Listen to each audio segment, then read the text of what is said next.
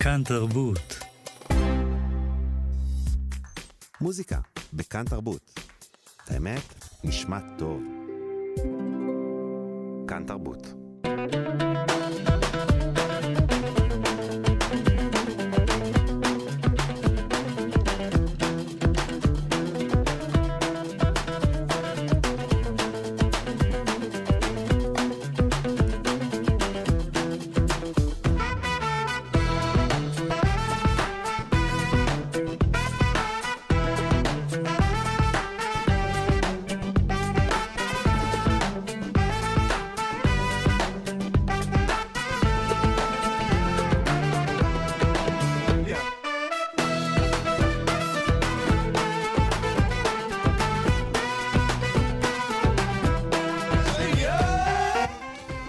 קפה גיברלטר, מגזין תרבות עם שורשים, אני אופיר טובול ואתם על כאן תרבות 104.9 או 105.3 FM.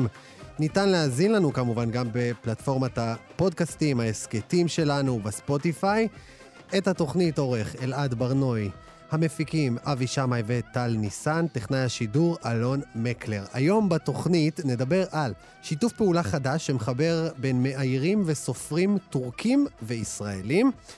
ספר חדש שעוסק בנשות חלב, נשות יהדות חלב. נדבר על שיר של חיים חפר שקיבל חיים חדשים, נדבר עם יקיר ששון, וגם על מופע מחווה לכבוד יום הולדת 80 לרבי חיים לוק, הפייטן הגדול.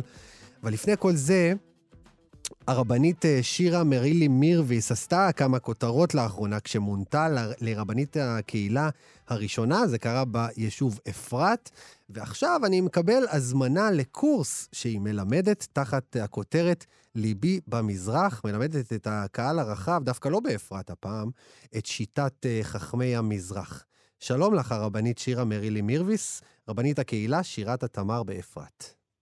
שלום. מה שלומך? ברוך השם, מעולה, שמחה. יופי, אז תגידי, איך את מתחברת לסיפור, למורשת, לשיטה ההלכתית של רבני המזרח?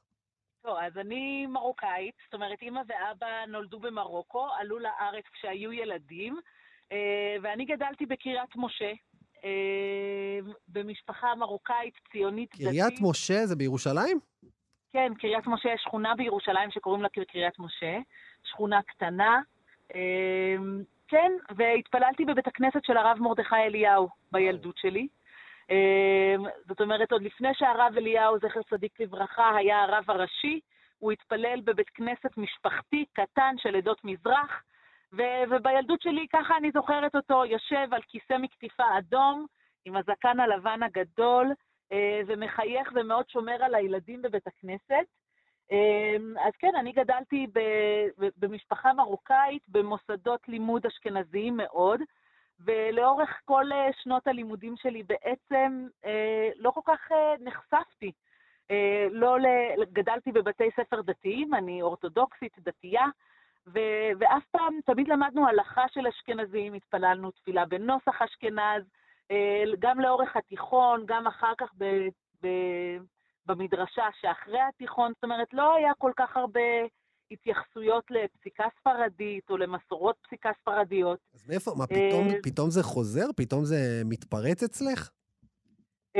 זה כל הזמן נמצא שם אצלי, זאת אומרת, כי אני בעצמי חיה חיים הלכתיים, ואני נוהגת כמו המנהגים של הבית, כמו המקום שבו אני גדלתי, ובעצם אנחנו שומרים על מסורת מרוקו.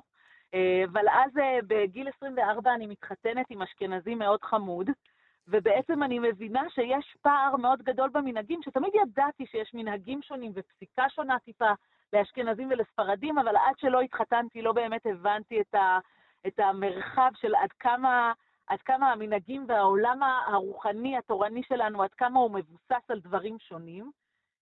ובאמת זה נורא נורא סקרן אותי להבין איך ההלכה השתלשלה לאורך הדורות בצורה כזאת, שבאמת התפתחו מסורות שונות, ובאמת התפתחו גם, גם אפילו ברמה של הפסיקה ההלכתית, איך זה קרה שיש דגשים שונים, ו, ואפילו יותר מזה, מה הנחת המוצא של, של הפוסק, על מה הוא חושב כשהוא פוסק את ההלכה, זאת אומרת, מה הנחות הבסיס שלו שמנחות אותו בתהליכי הפסיקה, ואני חושבת, או אני מנסה לומר בעדינות, שזה טיפה שונה. אה, בין אשכנזים לספרדים, ויש איזה שהם דגשים שהם אחרים, אה, ולכן גם לפעמים התוצאה שמגיעים אליה ברמה ההלכתית יכולה להיות טיפה שונה.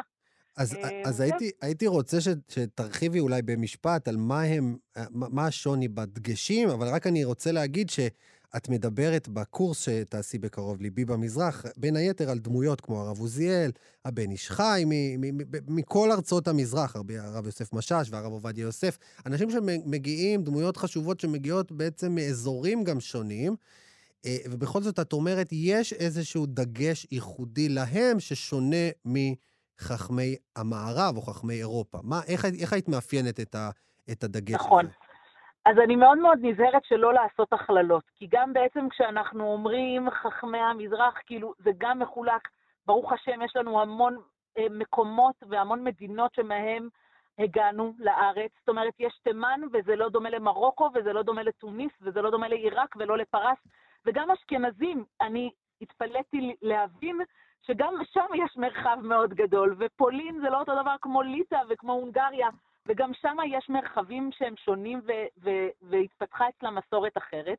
אז אני מאוד מאוד משתדלת שלא להכליל יותר מדי, אבל אני אגיד בצורה שמאוד מאוד רחבה, שהפוסק האשכנזי אה, מאוד ייצמד לסברה ולפלפול ההלכתי, ללימוד, אה, והפוסק הספרדי יהיה מול עיניו גם המציאות, גם הבן אדם שבא לשאול את השאלה, גם המרחב החברתי שממנו הוא מגיע, והוא יסתכל, הוא ייקח בחשבון עוד גורמים בעיניי, מעבר רק לגמרא, להלכה, לשולחן ערוך. מעניין, מרתק. אני רציתי לשאול אותך, תראי, הזכרתי בהתחלה אה, את ה... אה, זה שבעצם אני נתקלתי לראשונה בשם שלך, כמו, אני חושב, הרבה אנשים, כשהיית בעצם האישה הראשונה שמונתה לרב, אה, לרבנית קהילה, מנהיגה רוחנית אה, של קהילה, זה באפרת.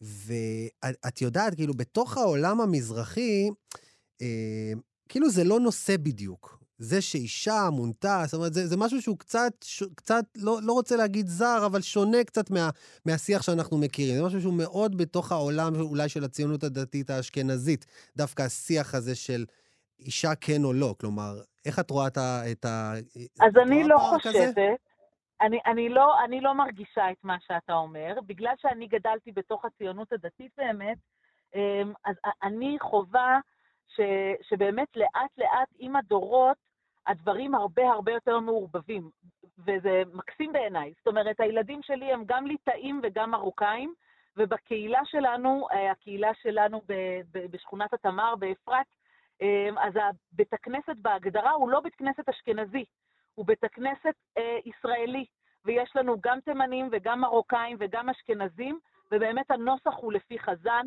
וגם בחגים היה לנו איזשהו ערבוב של כל מיני נוסחים וכל מיני תפילות, וכאילו אני חושבת שבדור שלנו, אה, אני מאוד מאוד חשוב לי לשמר בבית שלי את המסורות ואת המנהגים שאני לוקחת מבית אימא ואבא שאני מאוד אוהבת, ומצד שני כן לחבר את הילדים שלי לאיזשהו משהו כלל ארץ ישראלי, ושהם יכירו גם את uh, תפילות אשכנז וגם את ה... אני אפילו לא יכולה לקרוא לזה פי, פיוטים או מנגינות מבית כנסת אשכנזים, וגם את הפיוטים ואת המנגינות שאני גדלתי עליהם מבית כנסת מרוקאי או מבית כנסת תימני שיש אצלנו בקהילה. אני חושבת שהדור שלנו, אנחנו באמת, בפשטות של זה, חיים בדור של גאולה, ויש לנו ישראלים שמגיעים מכל, מכל העולם, ואיזה כיף שכולם מתחתנים עם כולם, ויוצרים משפחות כל כך יפות שבאמת מורכבות מגם וגם וגם וגם. ואני חושבת שזה, ה... שזה השליחות של הדור שלנו, איך אנחנו מצליחים חס וחלילה לא לאבד את כל מי שאנחנו, אלא להפך, להיות גם מזה ולשמר גם את זה, ולהביא לידי ביטוי את המגוון הריבוי זהויות שיש לנו. אני, אני מאוד uh, נהנה ממה שאת אומרת, וזה ממש, uh, ממש כיף לשמוע את זה, אבל אני, אבל אני חושב שהרבה פעמים דיברו על אחדות ממקום של, טוב, בואו בוא, בוא תבטלו את הנוסח שלכם, נכון. את המנהג שלכם, וככה נתאחד, ואת דווקא באה ואומרת, דווקא בשביל האחדות הזו, דווקא בשביל הריבוי הזה, בואו תכירו, בואו תלמדו מי היה הרב עוזיאל, מי היה. הרב משאש, כל נכון. השיטה. אז אני, אני, אני, הרב עובדיה, כששאלו אותו, שלחו לו פעם אה, שאלה מבית ספר שמתפללים בו אה, נוסח אחיד. אז הרב עובדיה הגיב, והוא אמר, חיים בלעו. זאת אומרת, אה, הנוסח האחיד, בואו, הוא לא כל כך אחיד, נכון? הרי כן. אנחנו כולנו יודעים שזה זה בעצם אה, אשכנזי עם איזשהם אה, נגיעות, ואני באמת חושבת, ש, באמת אני חושבת שזו התמודדות א- מבחינת אגב, הדור אגב, שלנו, הרב של עובדיה- איך אנחנו עושים את זה נכון. כן. אגב, הרבנית שירה, הרב עובדיה גם אמר פעם, אתם רוצים לעשות אחיד? מצוין, שיהיה אחיד ספרדי. נכון. אה, טוב, הרב עובדיה, אה, בכלל, אני חושבת שהוא הוא חשב שברמה של הפסיקה ההלכתית יש עליונות ספרדית ברמת הפסיקה. זאת אומרת, הוא פה חשב בארץ ישראל, כן? שכולם צריכים, בדיוק, פה בארץ ישראל כולם צריכים לנהוג כמו השולחן ערוך, כמו רבי יוסף קארו, ובעיניו אה, יש, יש, אה, יש עניין הלכתי דווקא לפסוק כמו הספרדים ולא כמו האשכנזים. זה לא, אני חושבת שלמציאות זה לא כל כך התקבל, אבל אני חושבת שגם ברב עובדיה יש מורכבות שאני מאוד מאוד אוהבת, שמצד אחד הוא, הוא אמר, אמ, בואו נעשה כולנו איזשהו משהו שיאחד אותנו כעם פה בארץ, כן. אבל מצד שני, אמ, כן יכולות להיות איזה שהן הבחנות. זאת אומרת, אני חושבת שהשאלה היא לא שאלה בינארית. האם אנחנו לגמרי אותו דבר, או לגמרי כל אחד כן, איש על אלא- מחנו ועל אל- דגלו. אלא גם וגם. אלא, תגידי, כן, אני- איך אנחנו שומרים את המסורות כן. שלנו, ובכל זאת יוצרים משהו מאוחד. לסיום, אני רוצה לשאול אותך, אה, אה, שמתי לב שהחכמים הם חכמים, לא ראיתי כל כך אה, חכמות ב... יש, בקורס שלך, ודווקא, אני אומר, דווקא שאת רבנית, זאת אומרת, מה עם תורת נשות המזרח? לא, אה, קודם כל יש. אה, פשוט באמת במודעה זה לא בא לידי ביטוי, והתפלאתי כמה תגובות קיבלתי על זה. אני לא ניסחתי את המודעה, אבל זה לא משנה. בסילבוס שכתבתי לשיעור הזה יש גם את אה, הרבנית פרחה ששון, וגם את הרבנית ראשת הישיבה אסנת ברזני, וגם אחר כך פנו אליי, ואני עכשיו לומדת על ז'קלין כהנוב, ואני מקווה להכניס אותה גם לסילבוס של הקורס. אני מחפשת אותם. אני, אה, בהחלט יש לי נגיעה ויש לי אה, רצון מאוד מאוד גדול ללמוד ו- ולהמשיך לחפש. אז אה, לאט לאט אני מקווה, בעזרת השם, שגם אני אגדל. ממש, אה, ממש משמח הקורס הזה, ליבי במזרח. איך אנחנו מגיעים לקורס? אז אה, הקורס הוא בצורה היברידית, הוא גם נמצא, קודם כל זה של הרבנית אושרה קורן, שהיא נותנת לי את הבית לקורס הזה, אה, במתן רעננה, מתן השרון, אז אפשר ממש להגיע למתן השרון, זה פתוח לגברים ולנשים, והשיעור נמצא ביום ראשון בבוקר, ואפשר גם להתחבר דרך הזום, זה שיעור היברידי, גם ש- בזום ש- וגם של בבית הזום- המשפט. של הזום אנחנו מגיעים דרך הפייסבוק, או באיזושהי... אה, מתן השרון. מתן אה, השרון. באינטרנט, מתן השרון. מהמם. תודה רבה לך, הרבנית שירה מרילי מירביס, רבנית קהילת שירת התמר באפרת. תודה. תודה רבה, כל טוב, שבת שלום. נשות חלב, שימו לב, ספר חדש של יפה גדעוני, שפותח צוהר להלך הרוח, לתרבות, למאכלים ולחגים של יהודי סוריה, מהתקופה שבדור שלפני הקמת אה, מדינת ישראל. נגיד שלום ליפה, יפה גדעוני, מה שלומך? אהלן, תודה רבה, מצוין. ברכות על הספר החדש, מתרגשת? וואו, ממש. זה ספר שלישי שלך. אם הייתי יודעת שהתגובות יהיו כל כך יפות, ואנשים כל כך ייהנו מהספר, אז אז ספרי, ספרי לנו. קצת על התגובות, איזה תגובות קיבלת? ממש תגובות אה, מאוד מאוד מרגשות. אנשים אה, אמרו שהספר מחזיר אותם לבית אבא ואימא, מחזיר להם, עושה את תחיית המתים, מחזיר להם את סבא. וסבתא, את הניחוחות של הבית החלבי הסורי. אז- אה, מאכלים, אה, שירים, פיוטים, אה, שפה, השפה הערבית, שהיא בפני עצמה עם כל הפתגמים והמשלים היפים שיש בשפה. דברים ש... אנחנו- שאנשים התגעגעו אליהם. כן, ממש מרגישים את הגעגוע של, ה... של הימים ההם, של בית אבא ואימא, שכנראה כבר חלפו להם מן העולם. וזו זו בעצם הייתה הסיבה שהוצאת את הספר? רצית לתת לאנשים שאולי גדלו או נולדו בחלב, אה, אה, או, או לנשים שגדלו שם, אה, את הזיכרון הזה של מה שהיה בילדות? זה משהו ש... זה אהבה שקיימת אה, גם בתוכי. כל הסיפורים של אימא, של הדודים, של המשפחה. אה, זה משהו שחודר אה, חודר לנשמה ולא שוכחים אותו. אבל תמיד זה נשאר, אתה יודע, כסיפורים. אה, חברה אמרה לי שהיא תמיד סיפרה לילדים, אבל אף פעם היא לא חשבה שצריך אולי לכתוב את זה ולתעד את זה. כי אתה יודע, ילדים שומעים, גם אנחנו שמענו, ואחרי, אתה יודע, כמה זמן שוכחים, אבל ברגע שזה כתוב וזה נמצא בספר, זה גם כן, אה, בוא נגיד, איזושהי משמרת לדורות הבאים, שיכירו את הבית היהודי, החלבי, הסורי בכלל. אז ספרי, ספרי, את יודעת מה? בוא נלך הכי אישי. ספרי לי על אימא שלך.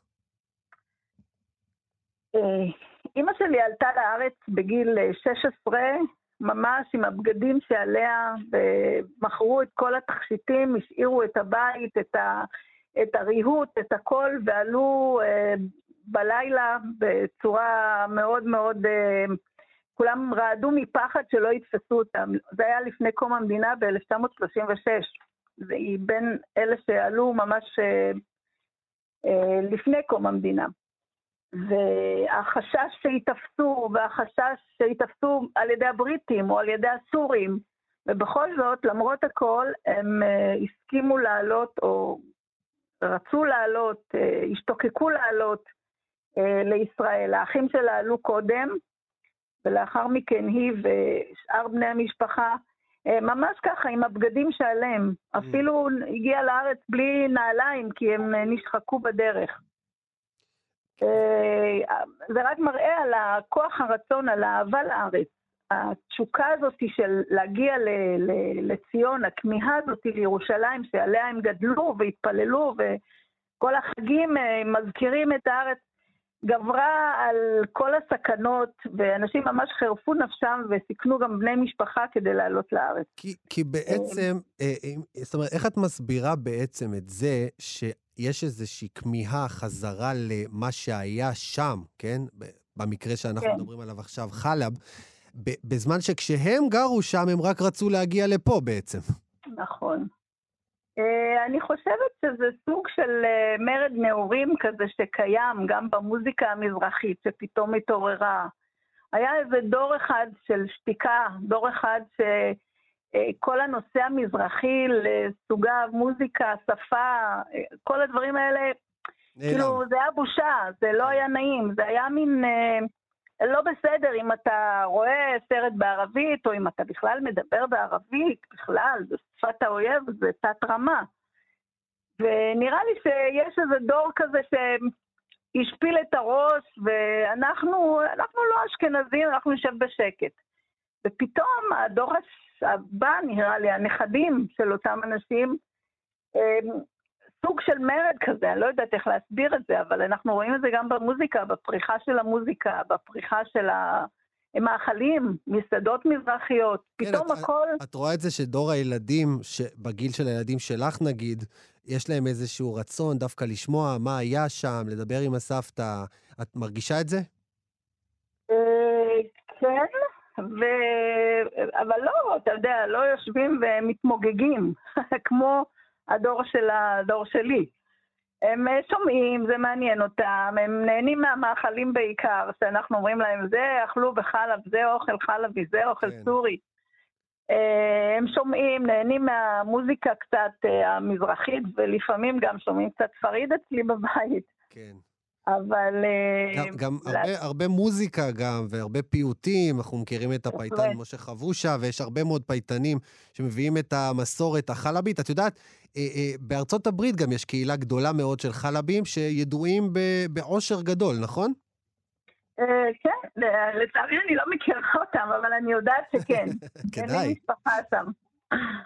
האמת שפנו אליי ואמרו שרוצים לתרגם את הספר לספרדית ולאנגלית, ואני מחפשת אה, ספונסר לקהילות האלה, כדי שגם הם יוכלו לקרוא את כן. הספר. זה מאוד, אה, מאוד מעניין לדעת שבאמת אה, יש אלפי אה, יהודים חלבים בארצות הברית, וגם בדרום אמריקה ובעוד מקומות, אבל, נכון, אבל כמו שאת בעצם מתארת. מתארת בספר, גם, גם בתל אביב, גם בעיר הכי מרכזית, הייתה קהילה חלבית שהיה לה חשוב לשמור על המנהגים, לשמור על השפה הערבית, וה, וכל ה... גם את אומרת אוכל ומוזיקה והרבה מאוד אה, תרבות, שאת בעצם מעלה גם אה, לא מעט אה, סיפורים, סיפורים קצרים שמופיעים כאן בספר, שמתמקדים בסיפור של נשים. נשים שהיו נשים, איך היית מגדירה אותן? חזקות? נשים, אפשר להגיד את זה? אה, כן, נשים חלשות שהן חזקות, או חל- חזקות חלשות, אני לא יודעת איך לקרוא לזה, הן היו בעצם תחת השפעת הבעל. כמובן, באותה תרבות של,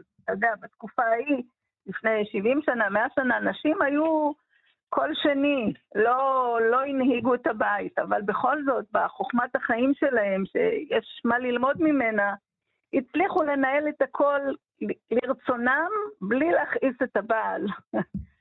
אז uh, יש הרבה בחוכמת נשים. את, את, את כל זאת ועוד אפשר יהיה לקרוא בספר, אפשר כבר לקרוא בספר נשות חלב שלך, יפה גדעוני. תודה רבה על השיחה הזאת.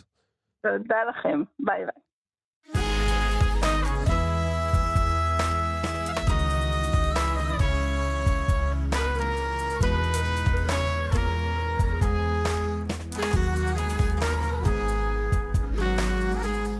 האם האם, האם אמרו לך פעם שיש לך שתי עיניים בוערות כלהבה שאם את בי במבטך נוגעת? אני כולי נשרף, אני נשרף מאהבה.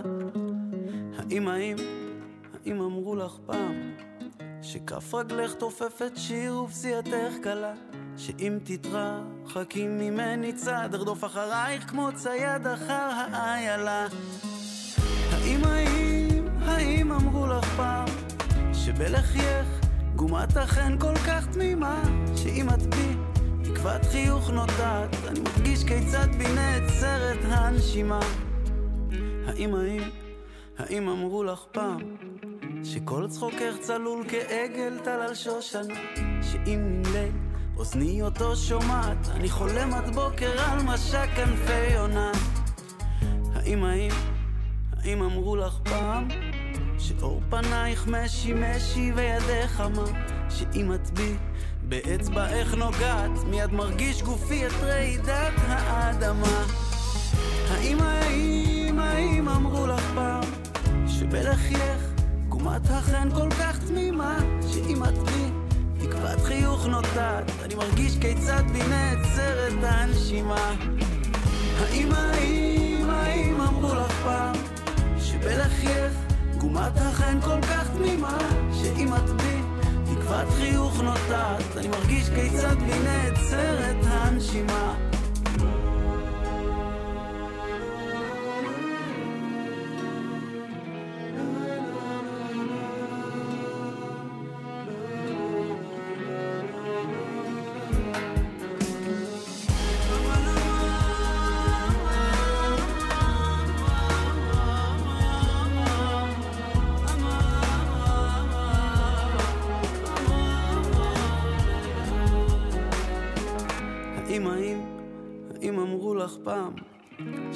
גבך תלויה צמא כל כך יפהפייה שאם ארצה לאבד עצמי לדעת אז רק בצמתך אבחר כחבל התלייה.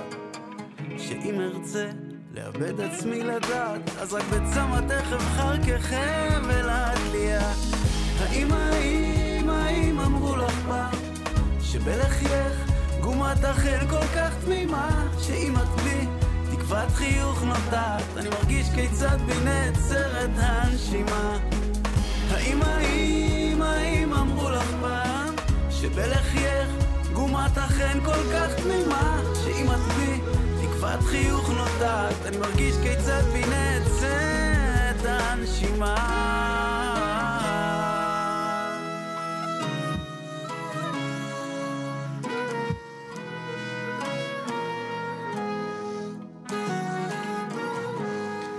קפה גיברלטר בכאן תרבות. שמענו עכשיו את uh, השיר שכתב חיים חפר והלחין יקיר ששון, אחד uh, מחברי uh, רבע לאפריקה, ששיר הנושא שלנו, כמובן, הוא שלהם, תהבל תרבח, אבל זה לא הלחן הראשון של השיר, למעשה הוא הוקלט בשנת 1961 על ידי להקת התרנגולים, בלחן של סשה ארגוב. אז לפני שנגיד uh, ליקיר ששון uh, שלום, בואו נשמע קטע מהקטע uh, המקורי של התרנגולים. האם האם אמרו לך פעם שיש לך עיניים עם בוערות כלהבה שהיא מדהימה דרכך נוגעת אני כולי נשרף אני נשרף אז שלום, יקיר ששון, יקירי. שלום. מה נשמע? כן, וואו, זה יפה לשמוע אה, אותי ברדיו ואז לשמוע באמת את המקור, את הקונטרסט. איך, איך הגעת, באמת יש פה קונטרסט רציני מאוד, איך, איך הגעת לשיר הזה בעצם? אה, האמת שזה שיר שדי גדלתי עליו. אבא שלי היה שר המון שירי ארץ ישראל, והכרתי את השיר הזה אה, מילדות. ואז יום אחד בא אליי אה, רביד פלוטניק, כן. הוא חבר, והוא בא אליי עם הטקסט הזה, והוא אמר לי, אתה מכיר את השיר? אז אמרתי לו, בטח שאני מכיר את השיר. אמר לי, נראה לך שאתה יכול להלחין אותו? אז אמרתי, אמרתי שכן, ואז אה, בסופו של דבר הלחנתי אותו והשארתי אותו אצלי, זה מה שיצא. ולמה למה בעצם לקחת שיר שכאילו כבר הולחן ומוכר, נעליים גדולות, בכל זאת סשה ארגוב, למה בעצם? לא יודע, זה נגע לי, זה היה רגעי. ראיתי את השיר ואני מכיר את השיר, אבל אף פעם לא באמת התייחסתי למילים אה, בלחן, בלחן המקורי. ואז, אה, ואז שכשקראתי את המילים, אז ראיתי, וואלה, שיש פה איזה עניין, וזה, וזה הרגיש לי באמת אה, לקחת את זה לסוג של בלדה, שהמילים מקבלות את הביטוי שלהם. מה, עכשיו, עכשיו אני חייב לשאול אותך על המילים באמת, כי בוא נגיד שהיום היום לא שומעים שירים עם מילים כאלה, ואני לא מדבר על המשלב או על הסגנון, ה, ה, אתה יודע, השפה, אלא, אלא בעיקר על ה... אתה יודע, ש, ש, שפעם היו מוציאים שירים כאלה, איך להגיד, over רומנטיים, בסדר? ברמת הכמעט אובססיביים. אה, ל- ל- אם אם ארצה לאבד עצמי לדעת, אז רק בצמתך אבחר כחבל התלייה. אה, אה, בוא, בוא תסביר לי איך אתה מתחבר לזה. אני, אני חושב, חשבתי על זה הרבה, כאילו גם בסוג של אולי זה באמת המשפט הטרגי, אבל אני חושב שאולי חיים חפר אה, התכוון, זה סוג של אה, אני שרוף עלייך, כאילו, אני, אני, אמות, אני אמות למענך, אז, אה, ו- וזה בא בקטע המליצי יותר. לאו דווקא בקטע הטרגי, כמו שאני הבנתי, וחשבתי המון כן. על המשפט הזה. אם, אבל אם כן, תתרחקי יודע. ממני צעד, ארדוף אחרייך כמו צייד. אני, אני חושב, יש בזה גם משהו, אה, גם בשירה הערבית יש קטע כזה של עד הסוף, כן. כאילו, עד המוות, השיר האהבה. והיום כבר לא, אתה לא שומע, מה, אנחנו פחות רומנטיים מפעם, כאילו? יכול להיות, אני חושב שכן, אנחנו, פעם- השפה פעם הייתה יותר, אה, אולי יותר ציורית. כן. היום הציוריות בשפה היא באמוג'ים ובסאבטקסט. זה מה שמרגיש לי. תגיד, פחות, פחות, פחות מתעכבים באמת על להביע את הרגשות דרך המילים בצורה הזאת של פעם. אה, יש שם עוד משפט יפה, שגם, אה, שגם אני אוהב אותו, שזה אה, שכל צחוקך צלול כעגל טל על שושנה, ואז שאם עם ליל אוזני אותו שומעת, אני חולם עד בוקר על משק כנפי עונה, ואני מדמיין לי לוסי אין דה סקאי, שאתה כאילו... יפה, מאוד, באמת מאוד מאוד מלא, ב, זה, זה, זה כמו, כמו ציור באמת, כמו שאתה אומר. תגיד, יקיר, אז, אז אה, אה, רבע לאפריקה זה עוד קורה, אתה, אל, אל תאכזב אותנו, כן? אתה כאילו פותח בקריירת סולו במקביל, או שתעדכן אותנו? זה, במק... זה במקביל, אבל רבע לאפריקה זה לגמרי ה baby וזה עדיין קורה. ואתה יודע, הקורונה הביאה, אה, הביאה כל בן אדם להיות עם עצמו ולהוציא דברים. זה, זה מה שקרה לי. אה, היו חומרים והיו, והיו רעיונות, והיה את הזמן באמת לשבת ולממש אותם. אז יש עוד שירים שעומדים לצאת, ובטח ובטח גם לרבע לאפריקה. מגניב לאללה. אז אנחנו מצפים לאלבום בקרוב? בעזרת השם. יופי. מעולה, יקיר ששון, יקירי, תודה רבה לך על השיחה הזאת. תודה רבה, אופיר, סוף שבוע נעים. ביי.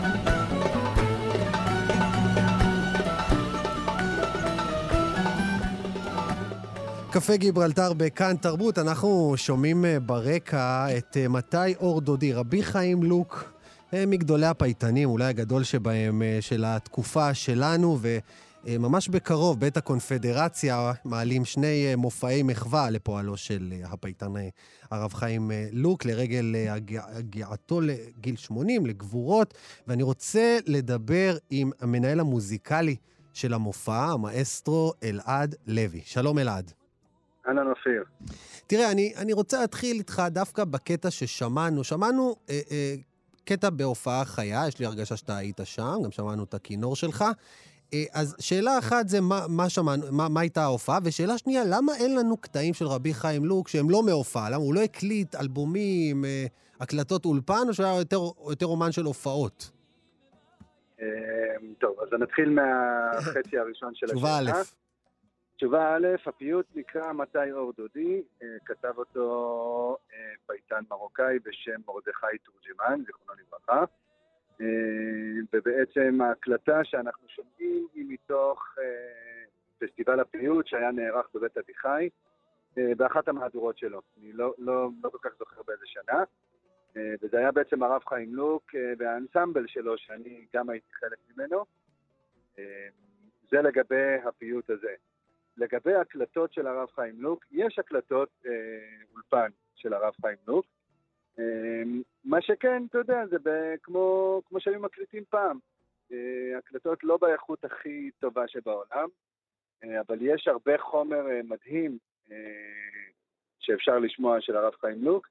אה, ולהיכנס, אה, יש את הערוץ יוטיוב של האחים אזולאי, אה, כן. שאני בכלל ממליץ, זה אחד הערוצי יוטיוב הכי טובים שיש אז. אז יש, האחים אזולאי, שהקליטו, נגיד למי שלא אה, אה, יודע על מי מדובר, שהם הקליטו בשנות ה-60 וה-70 את כל גדולי המוזיקה הצפון-אפריקאית אה, ב- ביפו, היה להם אולפן גדול. אז אתה אומר, יש קטעים מהשנים ההן שהאחים אזולאי הקליטו, של הרב חיים. בהחלט, גם, אבל- גם פיוטים אבל וגם עדיין, קטעי תפילה. השאלה, השאלה עדיין עומדת כאן, אה, אה, אה, ולא קיבלתי עליה עדיין ממך את התשובה, כי רבי חיים לוק הוא תלמידו של רבי דוד בוזגלו, גדול הפייטנים של המאה ה-20, שגם אף פעם לא הרשה שיקליטו אותו, ואני חושב שזה בכוונת מכוון.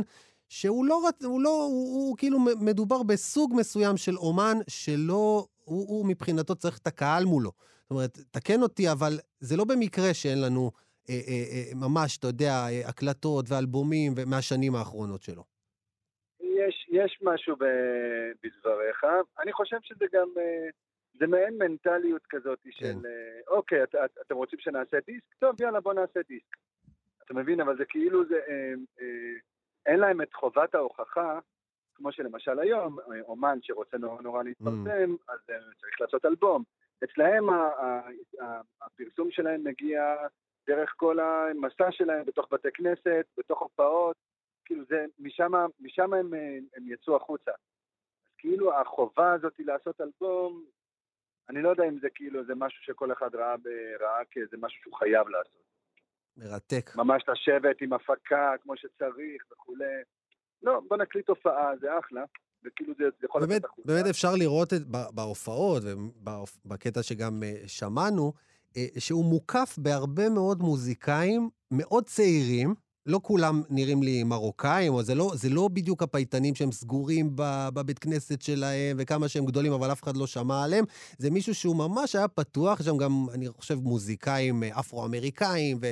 זאת אומרת, פתיחות מאוד מאוד גדולה שלו, כמי שבסוף שומר איזושהי מסורת מאוד עתיקה. היית מצפה שהוא יהיה הכי שמרן, אבל לא, הוא פתוח אני לגמרי. חושב, אני חושב שזה זה הדבר שמייחד אותו. אה, אה, כבר אה, מעל עשר שנים אחורה היה את הפרויקט אהבת עולמים עם עומר אביטל, וכבר כבר אז היה אפשר לראות שהרב חיים לוק, זה נכון, הוא משומרי המסורת, אבל הוא מצד שני, הוא גם אחד מגדולי הפיוז'ניסטים שיש היום. זאת אומרת, הוא לא נבהל מסולו ג'אז. הוא לא נבהל אם פתאום לקחו את הפיוט שהוא כל כך רגיל, לשיר אותו בצורה מסוימת, ואמרו לו, אולי ננסה ככה, אולי ככה, מה אתה אומר? דווקא ההפך, זה כאילו, מבחינתו זה, זה הרבה שפות, אה, זה כאילו, זה הרבה, הרבה ניבים לאותה שפה. אתה מבין? זה כאילו, זה מלא סלנגים, אבל לאותה שפה, ככה הוא רואה בזה. גם היכולת שלו, אני ראיתי קטעים שהוא באמת אה, מופיע במרוקו עם אה, מוזיקאים מוסלמים, היכולת שלו להגיד, אין בעיה, פיוט, יהודי, מסורתי, הכל טוב, יחד עם זה, גם איזה קטע תפילה מוסלמי עובד. לגמרי, לגמרי. הוא גם תמיד, אה, הוא תמיד מוצא את החיבורים. זאת אומרת, הוא, אה, אם, יש, אה, אם יש משהו שעובד אצל רבי חיים, בעיקר זה ההתייחסות שלו לטקסט. והוא תמיד מוצא את ההקבלות בין הכתיבה של הפייטנים של ימי הביניים שלנו, לבין גדולי הכותבים של העולם המוסלמי. הוא מוצא, הוא תמיד מחפש את הקשר, לפעמים הוא מוצא משפטים שאתה אומר, וואו, זה או שזה תרגם מזה, או שזה תרגם מהשני. כאילו, או שהם ישבו ביחד וכל אחד כתב כאילו בשפה שלו. כי לפעמים זה, זה הדמיון בין הטקסטים הוא כל כך, כל כך מפתיע, שאתה אומר, לא יכול להיות, לא יכול להיות שמשהו פה לא השפיע על משהו, או שהם לא ישבו ביחד באותו מקום. ואצלו, בג- בגלל שהוא עמוק בתוך העולם של הטקסט, אין לו שום בעיה פתאום לשלוף את המשפט הערבי, ואז פתאום לש- לשלוף את המשפט העברי. כי זה מעשיר, זה מעשיר. אחד את השני באמת. בוודאי, בוודאי, זה... זה, זה, גם מה שיפה. אני חייב להגיד שזה. נשמע לי, נשמע לי חוויה, חוויה מוזיקלית, אינטלקטואלית בכלל, לשבת, בטח, בטח ישבת איתו בהרבה מאוד חזרות והופעות, נשמע לי כמו חוויה אחרת. זה, אני אגיד לך מה, זה, תחשוב שאתה שומע אה, כל פעם את אותו שיר בלבוש שונה. זה כאילו, אנחנו מנגנים את אותם שירים, וזה כל פעם נשמע אחרת. הוא כל פעם מביא לך דבר אחר, או יציאה אחרת. הוא גם אה, אה, מסוג האומנים שהמצב שלו, המצב רוח שלו, אתה שומע אותו בתוך השיר. אתה שומע אותו. אם הוא מגיע קצת מדוכדך באותו יום, אתה שומע את זה, ואם הוא מגיע Mm. מאוד שמח, אתה שומע, אתה שומע הכל, אין אצלו, אין אצלו מחסומים, הוא לא, אה, טוב, אני עכשיו על במה, אז אני חייב לעשות את הדברים כמו שאני כן. רגיל לעשות. באמת זו, זו, זאת זה. באמת אה, דינמיות שבאמת, אה, אם לחזור לתחילת השיחה שלנו, שלא מתאימה כל כך למצב של אולפן, שאתה צריך לקבע את היצירה ברגע מסוים, באמת היא שונה כל פעם, מעניין מאוד מה שאתה נכון. אומר. אה, הייתי מאוד רוצה להמשיך את השיחה הזאת, כי היא באמת מרתקת. צריך להגיד שגם אמיר בניון וגם ברי סחרוף השתתפו במופעים האלה שקורים בקרוב בזאפה ירושלים, זה בהפקת בית הקונפדרציה, בניהולו של אפי בניה. ודיברנו איתך, אלעד לוי, תמיד קפה גיברלטר בכאן תרבות, אה, שיתופי פעולה בין אה, אומנים, מוזיקאים, אה, והפעם מאיירים מטורקיה וישראל, זה דבר שתמיד עניין אותי, תמיד דיבר אליי. והפעם, הנה עוד פרויקט שמובילים אותו בקונסוליה הישראלית בטורקיה, יחד עם הוצאות ספרים ישראלית וטורקית ביחד. והאיש אה, האיש שלנו בטורקיה, אלעזר זיינבל, שאיתנו על הקו, מה נשמע? אהלן, אופיר, מה שלומך? מרתק. תשמע, אה, אה, ראיתי את הספר, סיפורי ילדות, שזה דבר ש, ש, שחוזרים אליו כל הזמן, והוא כל כך משמעותי וכל כך מלווה אותנו לאורך שנים. מה שעשיתם זה לקחתם 20 מאיירים, ישראלים וטורקים, חיברתם ביניהם, חילקתם אותם למין זוגות, והם, כל אחד אייר בעצם סיפור ילדות של השני. כלומר, הישראל, המאייר הישראלי אייר סיפור ילדות של הבחור הטורקי וההפך, נכון? לא יכולת לתאר את זה יותר טוב. יצא מזה ספר. יצא מזה ספר. למעשה אנחנו, בסופו של דבר יצא מזה ספר, אבל מדובר בעצם בפרויקט אה, אה, אומנות שהוא אה, מצד אחד יוצא בימים, יצא בימים אלה כספר, והצעד הבא שזה גם יוצג אה, כתערוכה. לגמרי, זה נראה כמו ממש קטלוג של, אה, של תערוכה, ובאמת, איפה תהיה התערוכה, אם כבר? זאת אומרת, אה, טורקיה, ישראל, איסטנבול. בישראל אנחנו במגעים, בטורקיה אה, אנחנו גם בודקים, אנחנו, האמת שאנחנו החלטנו לשנות קצת את השטאנץ ולא לעשות עוד תערוכה בגלריה, כי זה תמיד בסופו של דבר מי שמגיעים זה אותם 300-400 גג איש, ונורא התחשק לנו שהתערוכה הזאת והפרויקט הזה ייחשף הרבה יותר, ואנחנו uh, עכשיו בימים אלה עובדים על זה שהתערוכה בעצם תהיה במרחב הציבורי. אה, כן. כמו תערוכת פוסטרים של הופעות, שבעצם היא תוצג בכל רחבי איסטנבול. אני חייב להגיד לך, תשמע, אני, אני מעיין באיורים, וקשה לי קצת להגיד מי, מי פה ישראלי, מי פה טורקי. אז או שזה שפה אוניברסלית של איור, או שבעצם אנחנו כל כך דומים שקשה באמת אה, אה, להבדיל. אני חושב שבעצם שתי התשובות נכונות. אמ, היופי באיור זה שבעצם זה, סוג של שפה שחוצה גבולות, ואתה תראה, יש כן סגנונות שונים בספר הזה, אמ, אבל אה, כמו שאתה אומר, לפעמים קשה קצת, אתה לא תבדיל לא כל כך אם זה מאייר ישראלי או מאייר טורקי. אמ, אז אה, כן, אז זו שפה שקצת חוצה גבולות, ואנחנו גם... אה, כן. לגמרי. תגיד, ומה מה, מה עולה מהסיפורים עצמם, מהסיפורי ילדות עצמם? זאת אומרת, מה, איך היית, היית רואה איזשהו מחנה משותף דווקא בסיפורים? אני, אני אתחיל קצת אחורה, כי uh, כל הפרויקט הזה התחיל מזה שרצינו ליצור uh, פרויקט שהוא יהיה בעצם uh, שיתוף פעולה ודיאלוג בין מאיירים מישראל ומטורקיה, כמו שהסברת uh, מקודם. וככה, על, על פרויקט הזה עבדנו uh, בעצם עם שתי הוצאות ספרים, עם ההוצאת ספרים הטורקית שנקראת Paper Street Co. ועם ההוצאה הישראלית ברחש, ועשינו המון פגישות אה, תוכן וחשבנו מה, מה יהיה בסיפור הזה. אתה יודע, הרעיונות הראשונים שואלים זה לעשות את הדברים המובנים מאליהם כשאתה רוצה לדבר על, על תרבויות שונות. אתה יודע, אתה נגיד חושב על, אה, על קולינריה, שזה דבר ראשון שקופץ כשחושבים על טורקיה או חושבים על ישראל. כן. אה, אבל החלטנו דווקא לצאת מהשטנץ הזה ולא, ולא לתת את המובן מאליו. ובסופו של דבר חשבנו שבעצם זיכרון ילדות זה זיכרון ילדות, זה לא משנה מאיפה אתה מגיע, אם אתה מגיע מנטליה איסטנבול, או שאתה מגיע מקיבוץ, או מתל אביב, או ירושלים. לכולנו יש זיכרונות ילדות, גם אם הרקע הוא קצת שונה, אבל האסנס של הזיכרון, או של הילדות שאתה חווה, הרבה פעמים הוא דומה. ובעצם זה היה הרעיון בסופו של דבר, להראות את, המשותף שיש בינינו, לא משנה מאיפה אתה מגיע, אבל חווה דברים דומים. אתה מרגיש שיש uh, באיסטנבול, וצריך להגיד שאתה עכשיו באיסטנבול, עובד שם. ברגעים אלה ממש. ממש, שאני חייב להגיד שאני מקנא בך על זה. אה, אבל uh, אתה, אתה מרגיש שיש צמא לחיבור הזה? גם, זאת אומרת, דרך המוזיקה, אנחנו כולנו כבר דיברנו על זה גם כמה פעמים, שבאמת יש קשר הדוק מוזיקלי, אבל אתה, אתה יוצא לתחומים נוספים, אתה גם מרגיש שמאיירים בטורקיה, מעניין אותם מה קורה פה, והפוך. לגמרי, לגמרי. תראה, הסיפור הזה שבעצם כמו שאמרת, אנחנו בעצם יצרנו שיתופי פעולה בין אה, אה, עשרה זוגות, שבעצם כל זוג הכיל מאייר ומאיירת מטורקיה ומישראל, ואז בעצם כל מאייר כתב למאייר השני את הזיכרון הילדות המשמעותי שלו. לפעמים זה זיכרון קטן, לפעמים זה זיכרון שהוא אה, אה, משמעותי, אבל כולם, המשותף לכל הזיכרונות האלה זה זיכרונות שהם אה, אה, השפיעו או עיצבו את, ה, את, את המשך החיים של המאיירים. אולי זה נשמע קצת גדול, אבל כן. באיזשהו מקום. כן, זיכרון, אה, איך אומרים? זיכרון ראשית. זה סיפור ראשית שאנחנו סוחבים איתנו כל החיים. אה, כן, כן, לגמרי. ותראה, אתה גם, אם קראתי את הספר, תראה, יש שם זיכרונות שהם אה, משעשעים, מצחיקים, יש כאלה שהם עצובים, אבל כולם זיכרונות ילדות. ואנחנו, כמובן שלאורך כל התקופה שעבדנו על הפרויקט הזה, אז היינו גם בקשר עם האמנים, או שהם אה, ראינו חלק מהתכתובות שלהם במהלך העבודה, כן. ואתה רואה ממש, כאילו, אתה יודע, זה אנשים שהם לא הכירו אחד את השני, ופתאום יש להם איזושהי הזדמנות אה, להכיר מישהו אחר, להכיר אמן אחר, ונוצרו שם דיאלוגים אה, מהממים. אה, הספר נפתח מ- עם תכתובת בין שני מאיירים, אה, שזה מאייר בחור צעיר מאיסטנבול, בן 20 ומשהו, אה, שנש- בשם בורה אשיק, מהמם. אה, ביחד עם מיכל בוננו מירושלים, שהיא מבוגרת ממנו, ב, לא יודע מה, 20 שנה נגיד.